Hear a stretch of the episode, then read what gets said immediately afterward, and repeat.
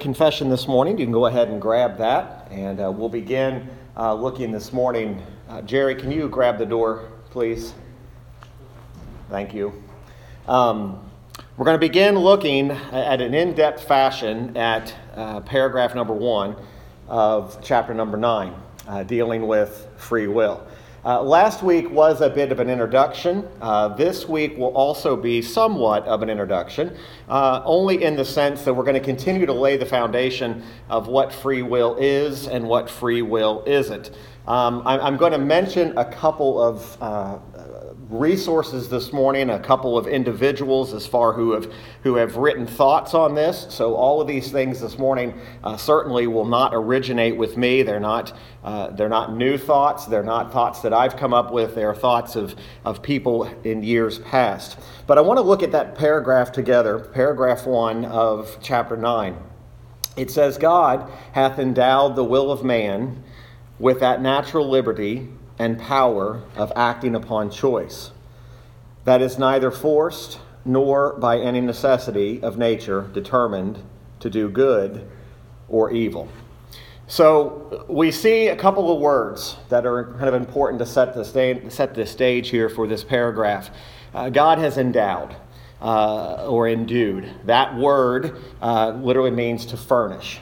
So God has endued or has endowed, furnished the will of man. So we make a clear declaration by being confessional in our approach that we believe that God has in fact furnished man with a will. So that would dis, that would uh, discount any idea that we do not believe in free will uh, we actually would take the approach that we believe in free will. Uh, and you'll notice there that as it continues, it tells us with that natural liberty. All right? So uh, it's the will of man, it's by nature, there is liberty, and there is this idea that we have been given this power to choose. So he's endowed the will of man with that natural liberty and power of acting upon choice. That choice is based upon man's choice. Uh, it's not acting upon God's choice in this, in this uh, particular context. It is acting upon the choice that God has given man and endowed man with that free will. Also, it is neither forced nor by any necessity of nature determined to do good or evil. So, that idea, the necessity there, or the necessity of nature determined to do good or evil, is a suggestion back that there is not any built in compulsion to do evil or good. In other words, God is not forcing the hand. Um, that is one of those things that we really need to settle because there is the idea that God is forcing everybody's hand. And so we would state at the very outset that when we talk about free will, we are talking about something that God has in fact granted man free will. Now, the three, there are only three scripture references for this particular paragraph. That's Matthew 17, 12, James 1, 14, and Deuteronomy 30, 19. So let's just look at all three of these and we'll take them in the order that they're given. So we'll look at Matthew 17, 12. And again, we're just taking uh, one particular verse that the confession is referencing. And just want you to notice the, the principles and the, the will of man, the free will of man being exercised. So in Matthew 17 12, uh, this is in the account of the transfiguration of Jesus. And Jesus is answering regarding Elijah. And he says, But I say unto you that Elias is come already, and they knew him not, but have done unto him whatsoever they listed. Likewise shall also the Son of Man suffer of them. That word listed, that's listed in the King James Bible, is the word pleased. So, with regard to the coming of Elijah, they that knew him not have done unto him, unto Elijah, whatsoever they pleased. So Jesus himself is, is declaring that there is a free will that man, and when Elijah came, they knew him not, and they did whatever they chose to do unto him. In other words, God didn't compel them to respond to Elijah the way that he did, or the way that they did. And he says the same thing. He says, Likewise shall also the Son of Man suffer of them. Man will choose to do as he or she pleases They'll choose what they want to do when it comes to Jesus. That's the context of what Paul was saying. What they did to Elijah, they're going to do to me. They're going to choose to do whatever is pleasing unto them. James 1:14, James 1:14 This is a familiar verse. It says, "Let no man say when he is tempted, I am tempted of God." This is verse 13. I am for God cannot be tempted with evil, neither tempteth he any man. But every man is tempted when he is drawn away of his own lust and enticed. So it is man's own lust that drives him to give in to that temptation. Okay, that's free will. He's, he, he or she is making the choice. They are drawn away of their own lust. It's not God pulling them away. It's not God making them pull away. They are by their own free will uh, doing making those choices. And then all the way back in the Old Testament, Deuteronomy 30, we're going to actually look at this passage in detail next week um, as part of uh, kind of the, part of the whole here. But uh, Deuteronomy 30, verse number 19. And there, there are some, this chapter in Deuteronomy 30, when we look at it uh, and pull it a little bit more apart next week, is, is it describes God's mercy that was being given towards Israel. Um, and it talks about how he would show them mercy. Uh, he would talk about his commandments that were not hidden. And even in verses 15 through the end of the chapter, um, God's going to declare to them that Israel is going to choose for themselves whether or not they're going to do good or evil. And the, the confession references verse 19. It says, I call heaven and earth to record this day against you, that I have set before you life and death, blessing and cursing. Therefore, choose life, that both thou and thy seed may live that thou mayest love the Lord thy God, and that thou mayest obey his voice, and that thou mayest cleave unto him, for he is thy life. And the length of days, that thou mayest dwell in the land which the Lord sware unto thy fathers, to Abraham, to Isaac, and to Jacob, to give them. Those are just three passages that the confession gives us that reference the reality of man being told to choose. Uh, even Joshua, which is not mentioned here today, but Joshua even proclaimed, Choose you this day whom you will serve. So we have to understand that what paragraph one is giving us the definition of, and it's important that we get the word, the wording right, is that in paragraph one we're being given a description of the definition of human freedom. What is man free to do? Where we're going to talk a lot over, and I'm, I am going to probably maybe even go painstakingly slow because we're, we're going to deal with subjects and topics such as freedom and liberty and inability and choice. Liberty and freedom, inability, you have all of these things. So, paragraph one, we really have to define it as defining human freedom. What is man free to do? Okay, now based upon what paragraph 1 teaches us, we are understanding that man has been given, he's been endowed with the will, and he has been given a will that has a natural liberty and power that is able to act upon choice. That's human freedom. Now, when we talk about choices, every choice we make in life we make for some reason. Every choice we make, there's a, there's a reason why we chose that. In other words, we didn't just choose it randomly. We chose it. There's a reason why we chose. Our decisions are based upon what taking in all of the facts, all of the possibilities. We make a choice based upon what we think is the best decision. Those choices are based upon decisions that seem good at the moment. Now, all of us, I think, if we were just very transparent with each other, would say uh, we've all made bad decisions that at the time we were thinking through it, we thought we made the right choice.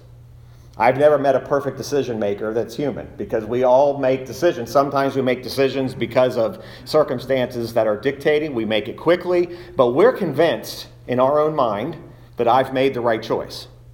But everything we do is has a reason. Some things we decide to do out of just plain intense desire. That's what James is talking about. Tempted when you're drawn away by your own lust. Sometimes we make a sinful choice because of an intense desire to do wrong, an intense desire to sin, an intense desire to act according to our, our human nature. Remember, the paragraph is defining human freedom. And that's why we have to keep these things separate and know what we're dealing with. There are things that we do mindlessly choose without really giving much consideration to them. There are some decisions we make, choices we make, just because it seems like the right thing to do at the moment, and we're quick and we're decisive, and we make the decision and we move on. We can't really point back to a conversation that we had. We can't really say, hey, I did the pros and cons. I just made that choice because it seemed like the right thing. Sometimes those choices are right, sometimes maybe they're not.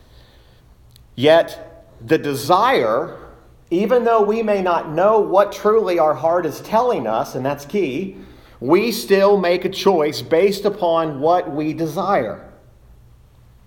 Now, we, again, we may not go through this in a painstaking way and go and, and struggle with what's this decision, but everything that we do as far as choice is being driven by something. Now, in essence, that's free will. Free will gives us the ability to choose according to our desires. We choose based upon what we desire. Now, again, I told you I, have referenced a, a, couple of individuals. Uh, Jonathan Edwards has a work, and of course, Jonathan Edwards has lived years and years ago. But the work is entitled The Freedom of the Will. He defines it in that publication, he defines the will as that by which the mind chooses. So he, he simply says, here's what free will is. Free will is that what that it's what the mind chooses to do. So I think it's very clear everybody in the room today has a free will. You have a mind to choose. Now that mind to choose again is going to be dictated by what acts upon it. But humanly speaking, every person that lives has a free will. Now you say, why do we have to really dogmatic, be dogmatic about that because there have been theologians throughout the years who have said that man has no free will at all. Now, the implications of having no free will whatsoever are, are deep and actually very painful. That would suggest, con- contrary to paragraph one, that God has not endowed man with a will, but in, instead, he has forced them to do all things. Now, that's the greatest misunderstanding. Uh, the, even in God's sovereignty, does not take away man's freedom of choice. It's not a robotic action. It's not a, I'm simply just doing it because God's making me do it. I'm choosing that based upon what my mind and my desires are driving me to do. So there's no doubt that as far as we as human beings, we do make choices. You're choosing today, as we've mentioned, you're choosing to be here. You're choosing to listen today. You're choosing to not listen, whatever the case is. Um, when the idea of freedom, and again, this is a buzzword in our society today, the idea of freedom is added, it really becomes complicated. So my mind has this freedom to choose. Freedom to do what? What do I have freedom to do? And there, that's when we start coming into this idea of what the definition of human freedom actually is. So we have this idea that the will is free to choose whatever it desires. All right? So, whatever man desires, we're not going to deny that. I, I can choose right now to do whatever I want to do, and there's not going to be uh, a divine intervention that's going to prevent me from doing that. I'm going to choose to do it. If I chose to walk down off of the pulpit and go home right now, I would have total freedom to do that. I wouldn't, I wouldn't have anything compelling me and making me stay. So I have the freedom that to do whatever I want to do, whatever I desire. I have the freedom, humanly speaking, to walk out the door and to commit a crime. Now I'm going to pay for that crime, but I have the freedom to do it. I have the freedom to choose to do wrong or to do good. So we have to come to the understanding when we talk about the freedom of the will. Um, even a person who, who denies the idea of free will would not argue that we every person has a desire has the uh, freedom to do whatever they desire to do. So whether or not you believe in free will or you believe there is no free will, nobody is going to come to the conclusion say I have no freedom at all. I mean, you would, you would have to be creating some kind of a, an environment that just can't be possible. But what does it mean with regard to salvation? Okay, what does it mean? So we have really, you have two camps. Now, the words that are used are words that mankind has given in order to kind of define the two. Uh, you have the Calvinistic thinking and you have the Arminian thinking. Now, again, those are terms that are given by, based on people's names who did not invent the way of thinking. They simply took what was already in place and we ascribe it to them as being their theology. Arminian comes from Joseph Arminius. And the idea was, was that it was in response, in some sense, to the, the theology of John Calvin. John Calvin did not create the theology of what's known as Reformed theology or Calvinistic thinking. It's a name that's been given in order to define two camps. The Arminian camp is the camp that would, dis- would dispute much of what we're saying today. However, I would not think that it's in the best interest of really anybody to say you're either a Calvinist or you're an Arminian. You are, you are either a believer in the idea of free will, that man has a free will, or he doesn't have a free will. However, what gets mingled is the Arminian camp believes that the Calvinist doesn't believe that man has free will at all, and that is the error. That's the error. Because it's not, it's not an either or. It's, it's actually fascinating. If you really want to do a fascinating study, just look up uh, the, the theology of Joseph Arminius and look up the theology of John Calvin and read the points and find out if they're just they're, they're it's, it's banter back and forth. It's one is saying this and the other one's refuting the other. But the theology has, was already there before they determined it. Okay? So when, when, with regard to salvation in order to use just these two camps in order for us to understand where we're coming from the arminian belief believes that some desire to re- some people have the desire to repent and be saved. Okay, so now the problem is you have others who desire to flee from God and reap eternal damnation. So their position is this some desire God and some do not desire God. Now, why different people in a free will would have this idea of what different desires are, we don't really know exactly why they believe that. But they're basically saying everybody has in front of them this whole entire opportunity to either desire God, to repent and be saved, or I desire eternal damnation. But whichever way I choose, okay, it's all on me. Now, again, this is with regard to salvation. I told you we're going to have, we've got a lot of layers to peel back over the next few weeks. Now, the Calvinistic perspective holds that all human beings Okay, now here's listen to the difference. All human beings desire to flee from God unless and until the Holy Spirit performs the work of regeneration. So the Arminian says some desire to be saved, others, others want damnation.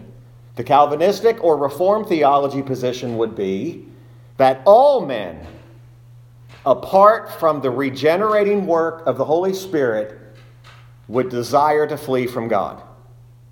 Now, what's the key in those two positions? One is centered on what man does, the second one is, is centered on what God does. So, in the Reformed position, it takes God doing a work in an individual to even make them desire to come to God. Okay, is that, is that at least partially clear of the difference? That's really the difference. Now, what we cannot say is that that means that the Reformed or Calvinistic position means man has no free will. Again, this is like peeling an onion. It is not this entirety the way it's given, yet that's how it's portrayed. If you told people you went to a Reformed Baptist church of some sort, they're going to tell you, oh, you believe in no free will. It's almost a given. That's exactly what they're going to say. You believe that man has no choice in the matter because that's just the easy man. Let me say it it's the lazy way out. It's the lazy way because that's not what the Bible would actually come to the conclusion of. Now, we, in a sense, can be uh, you can become very, very self absorbed by that idea. And the, the thought is, is that um, this makes God some kind of a mean, angry God, and God would never do that. God would never do what? God would never just damn somebody just randomly. God would never just do these things. God's giving man this free will. So you have to go from this point on and remember that we are not free will deniers. But we would differ with Arminian from the standpoint that we do believe that unless God acts upon an individual, no person out there given the choice to just simply say, I want God or I want hell, is just going to be the few that say, I want God, and others are saying, I want hell. Now, there are people who believe, I would rather, they say, I'd rather have that position. I'd rather my eternal destiny be determined by me than be determined by God. Again, that's a lazy understanding of the doctrine. Okay, now we're not even going to get much, we're not going to get much deeper than that today. Okay, so there's going to be questions that are going to be like, what about this? What about this? They're all going to be there. But I just want us to get that principle, kind of setting these two things so that we understand how they work together. Because in, in the idea of regeneration, okay, remember we're defining human freedom and human will. In regeneration, our, our desires are changed. Okay, so that we freely repent of our own volition. And again, I can hear it already. How does God choose who gets this? Again, that's kind of the lazy way out. Because we're just simply trying to understand perspective from what sounds logical to us and what God must be doing.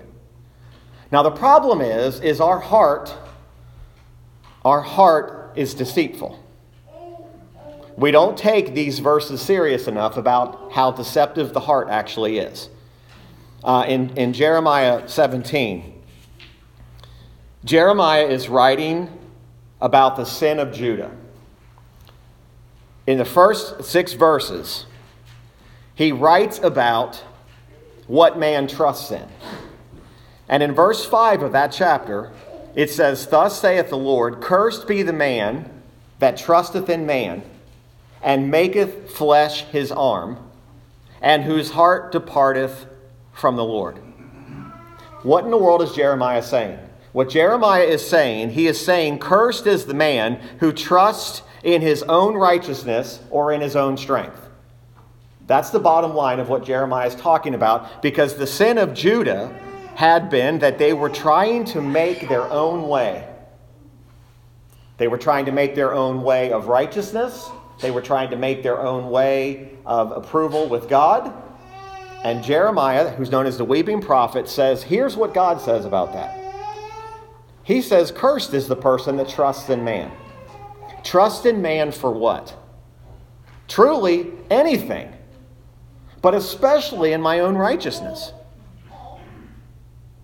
If I can act upon with no action upon me, in other words, if I can be one of those ones who chooses God for myself without any action of regeneration on me, then I make myself my own way of righteousness.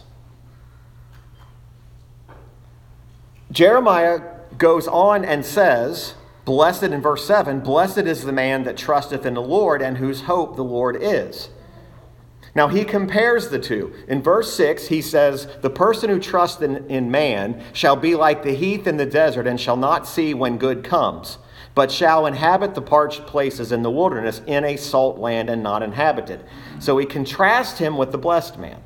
And he said, Blessed is the man that trusteth in the Lord, and whose hope the Lord is. For he shall be as a tree planted by the waters, and that spreadeth out her roots by the river, and shall not see when heat cometh. But her leaf shall be green, and shall not be careful in the year of drought, neither shall cease from yielding fruit. Now, verse number 9 is really, in the purest sense, in context back to verse number five about the heart that departs from the Lord. The heart is deceitful above all things and desperately wicked. Who can know it? Now, here's the reality of some of our Christian cliches that happen all the time. If I know my own heart, I'm making the right decision. Or we falsely tell someone that we're trying to counsel, and we call it scriptural counsel, and we say, well, just follow your heart. That is the worst counsel you can give a person. The problem is, because the heart is deceitful, you don't know your own heart. So, how can we tell someone else to follow their heart? That's what deception is. So deception may tell me one thing, but yet the truth is the opposite. He ends it with a question. He says that the heart is deceitful above all things and desperately wicked. Who can know it? Now, he's making a declaration here because he's going to he's going to basically answer the question of who can know it in verse 9 when he, he, he says, I, the Lord, search the heart, I try the reins, and get, even to give every man according to his ways and according to the fruit of his doings. So it is impossible for us to know our own heart. It's impossible for us to know truly what we will do in the hour of temptation. Like you could say today, if this happens to me, if this circumstance comes up, I know what I'll do. And I would submit to you that your heart will trick you into thinking, I know what I'll do, and when the day of temptation comes, you'll be nowhere near doing that. This is one of those verses we just don't take serious enough.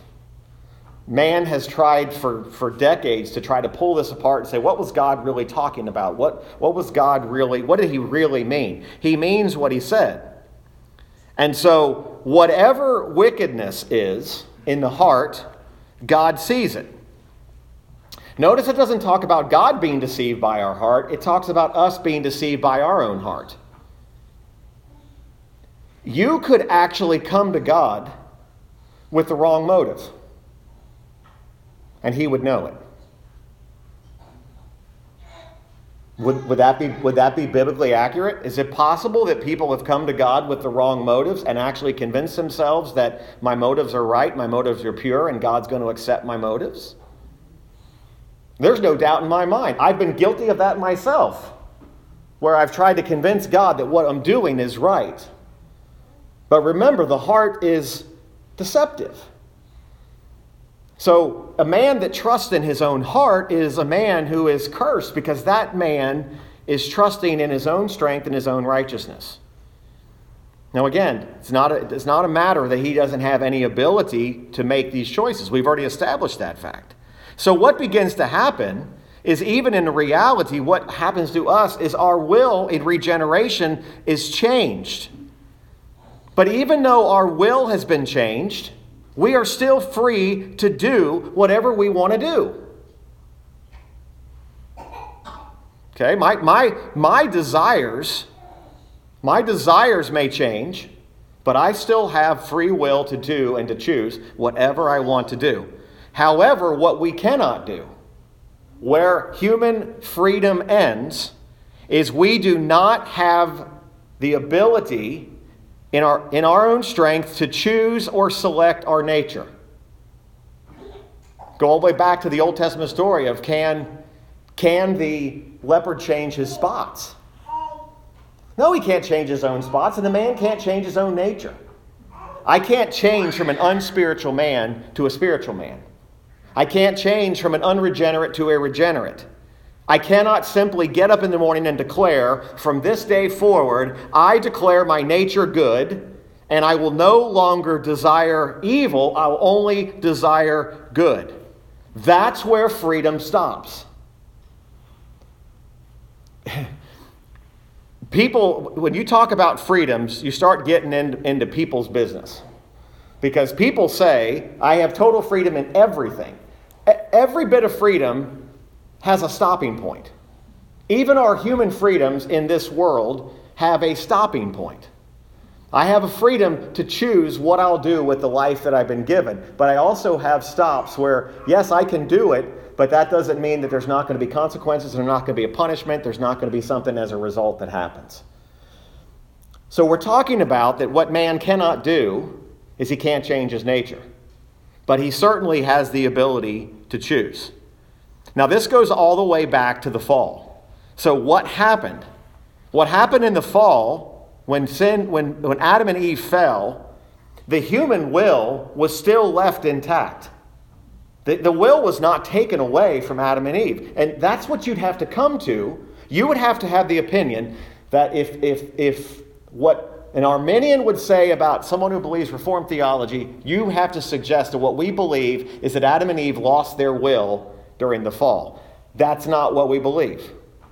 Their will is still intact to the point that they still have the faculty of being able to choose.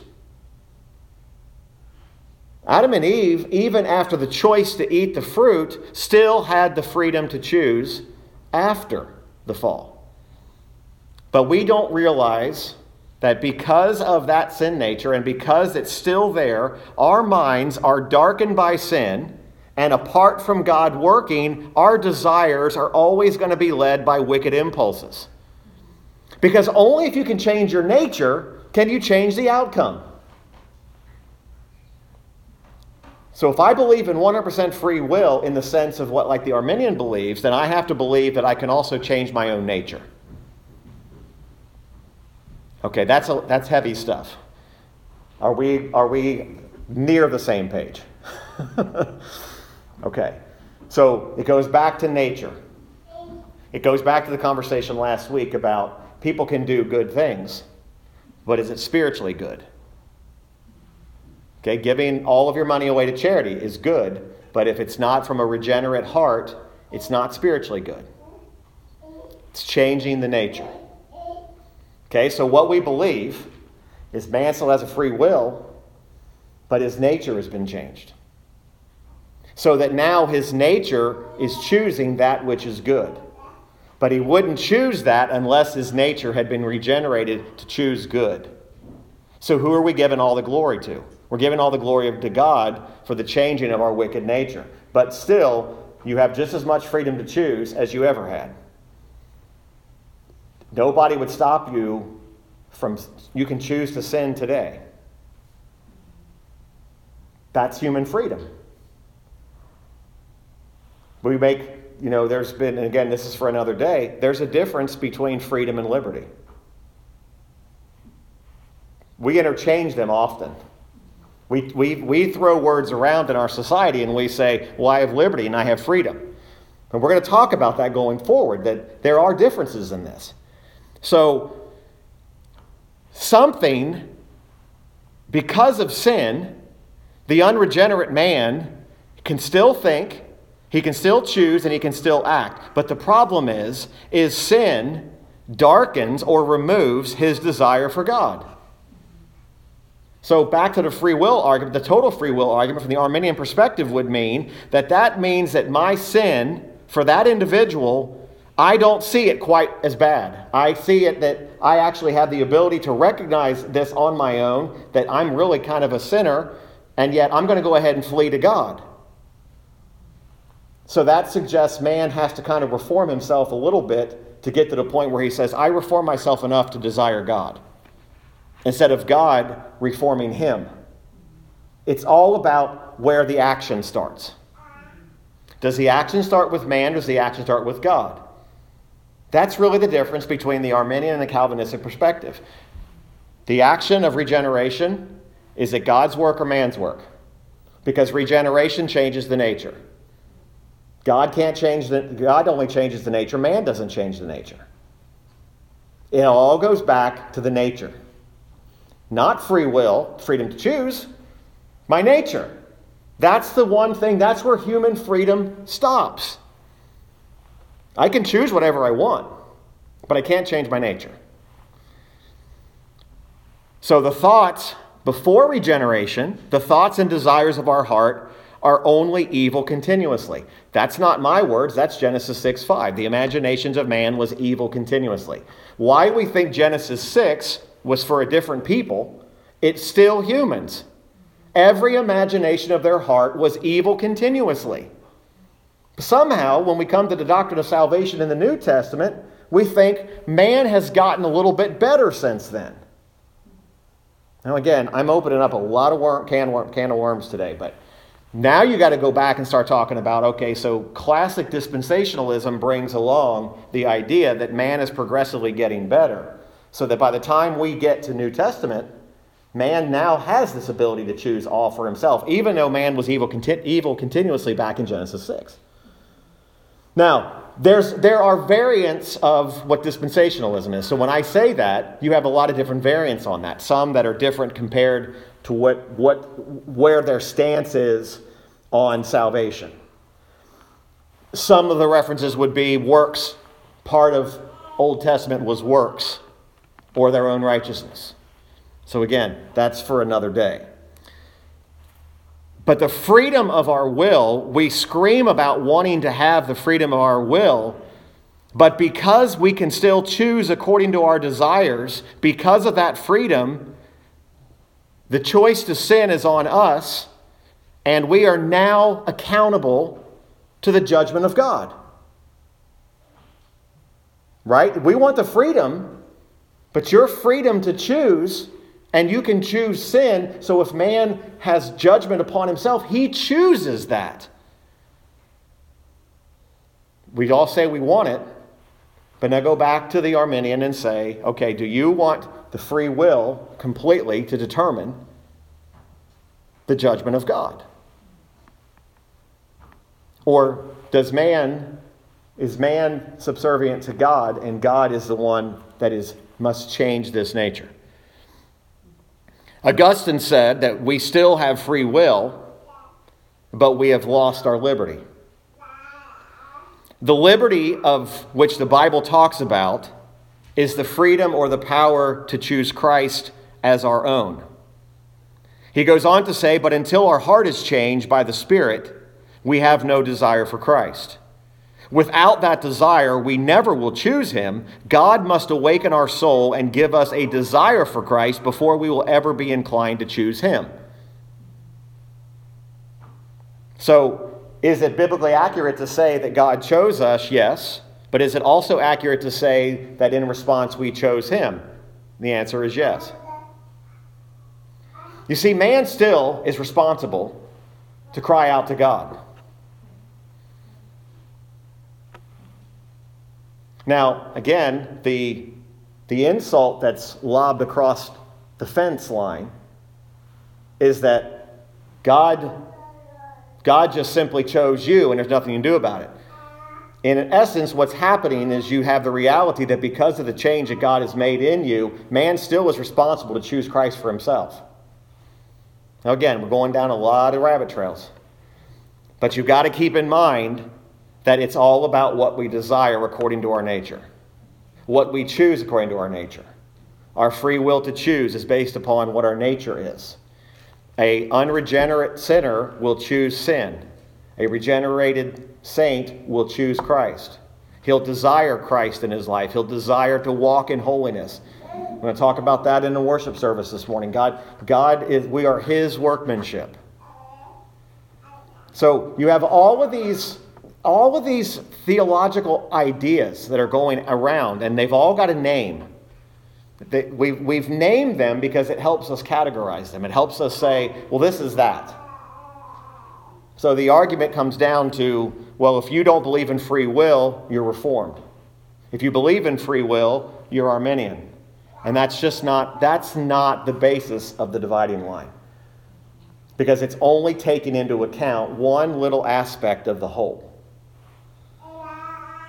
Now again, I told you last week, I would have been 100% not that many years ago in the free will Arminian camp. 100% lock, stock, and barrel, completely.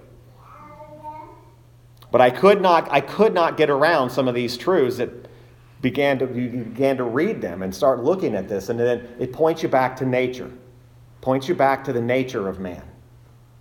And you cannot find a place anywhere in Scripture where man changes his own nature.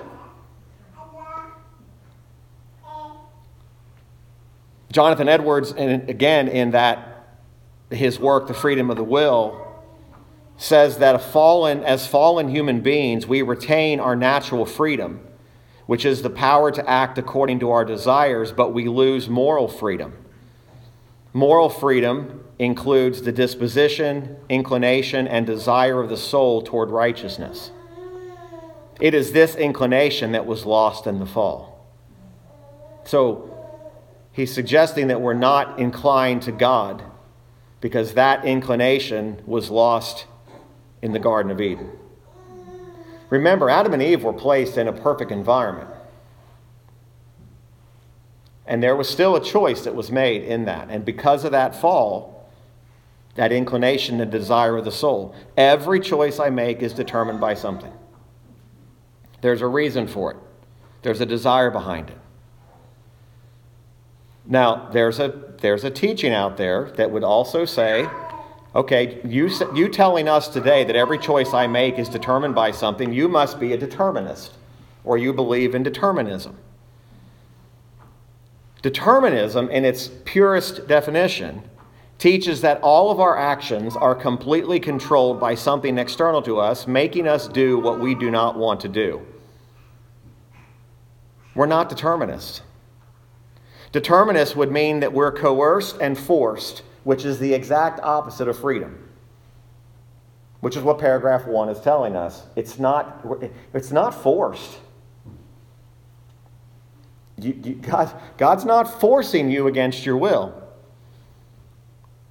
Now, you've got questions rolling in your head, and so do I. That's what happens. Because you start seeing all this, and we start beginning to trust what, what this doesn't seem right to me. My heart's telling me something else. So, how is it possible for our choices to be determined but not coerced? They're determined by what's within us, they're determined by our nature. We go all the way back to if the nature has to be changed first, the nature is changed by God. So God changes the nature. In essence, if He changes the nature, He changes the desires. Our desires change it's not determinism that says everything is controlled against our will. You are not saved against your will today in any way, shape, or form. That's not what the people on the other side of the fence believe about you. The other people on the other side of the fence believe you were forced into salvation and you had no choice in the matter. Now, that would be classic determinism. That would be, I didn't have any choice in this whatsoever. Again, I think it came up on Wednesday night, the meeting point of God's sovereignty and man's responsibility. They were trying to lob, they were trying to lob that at me on Wednesday night, and I said, "Boy, that's a big one, isn't it? That's that's the ultimate question.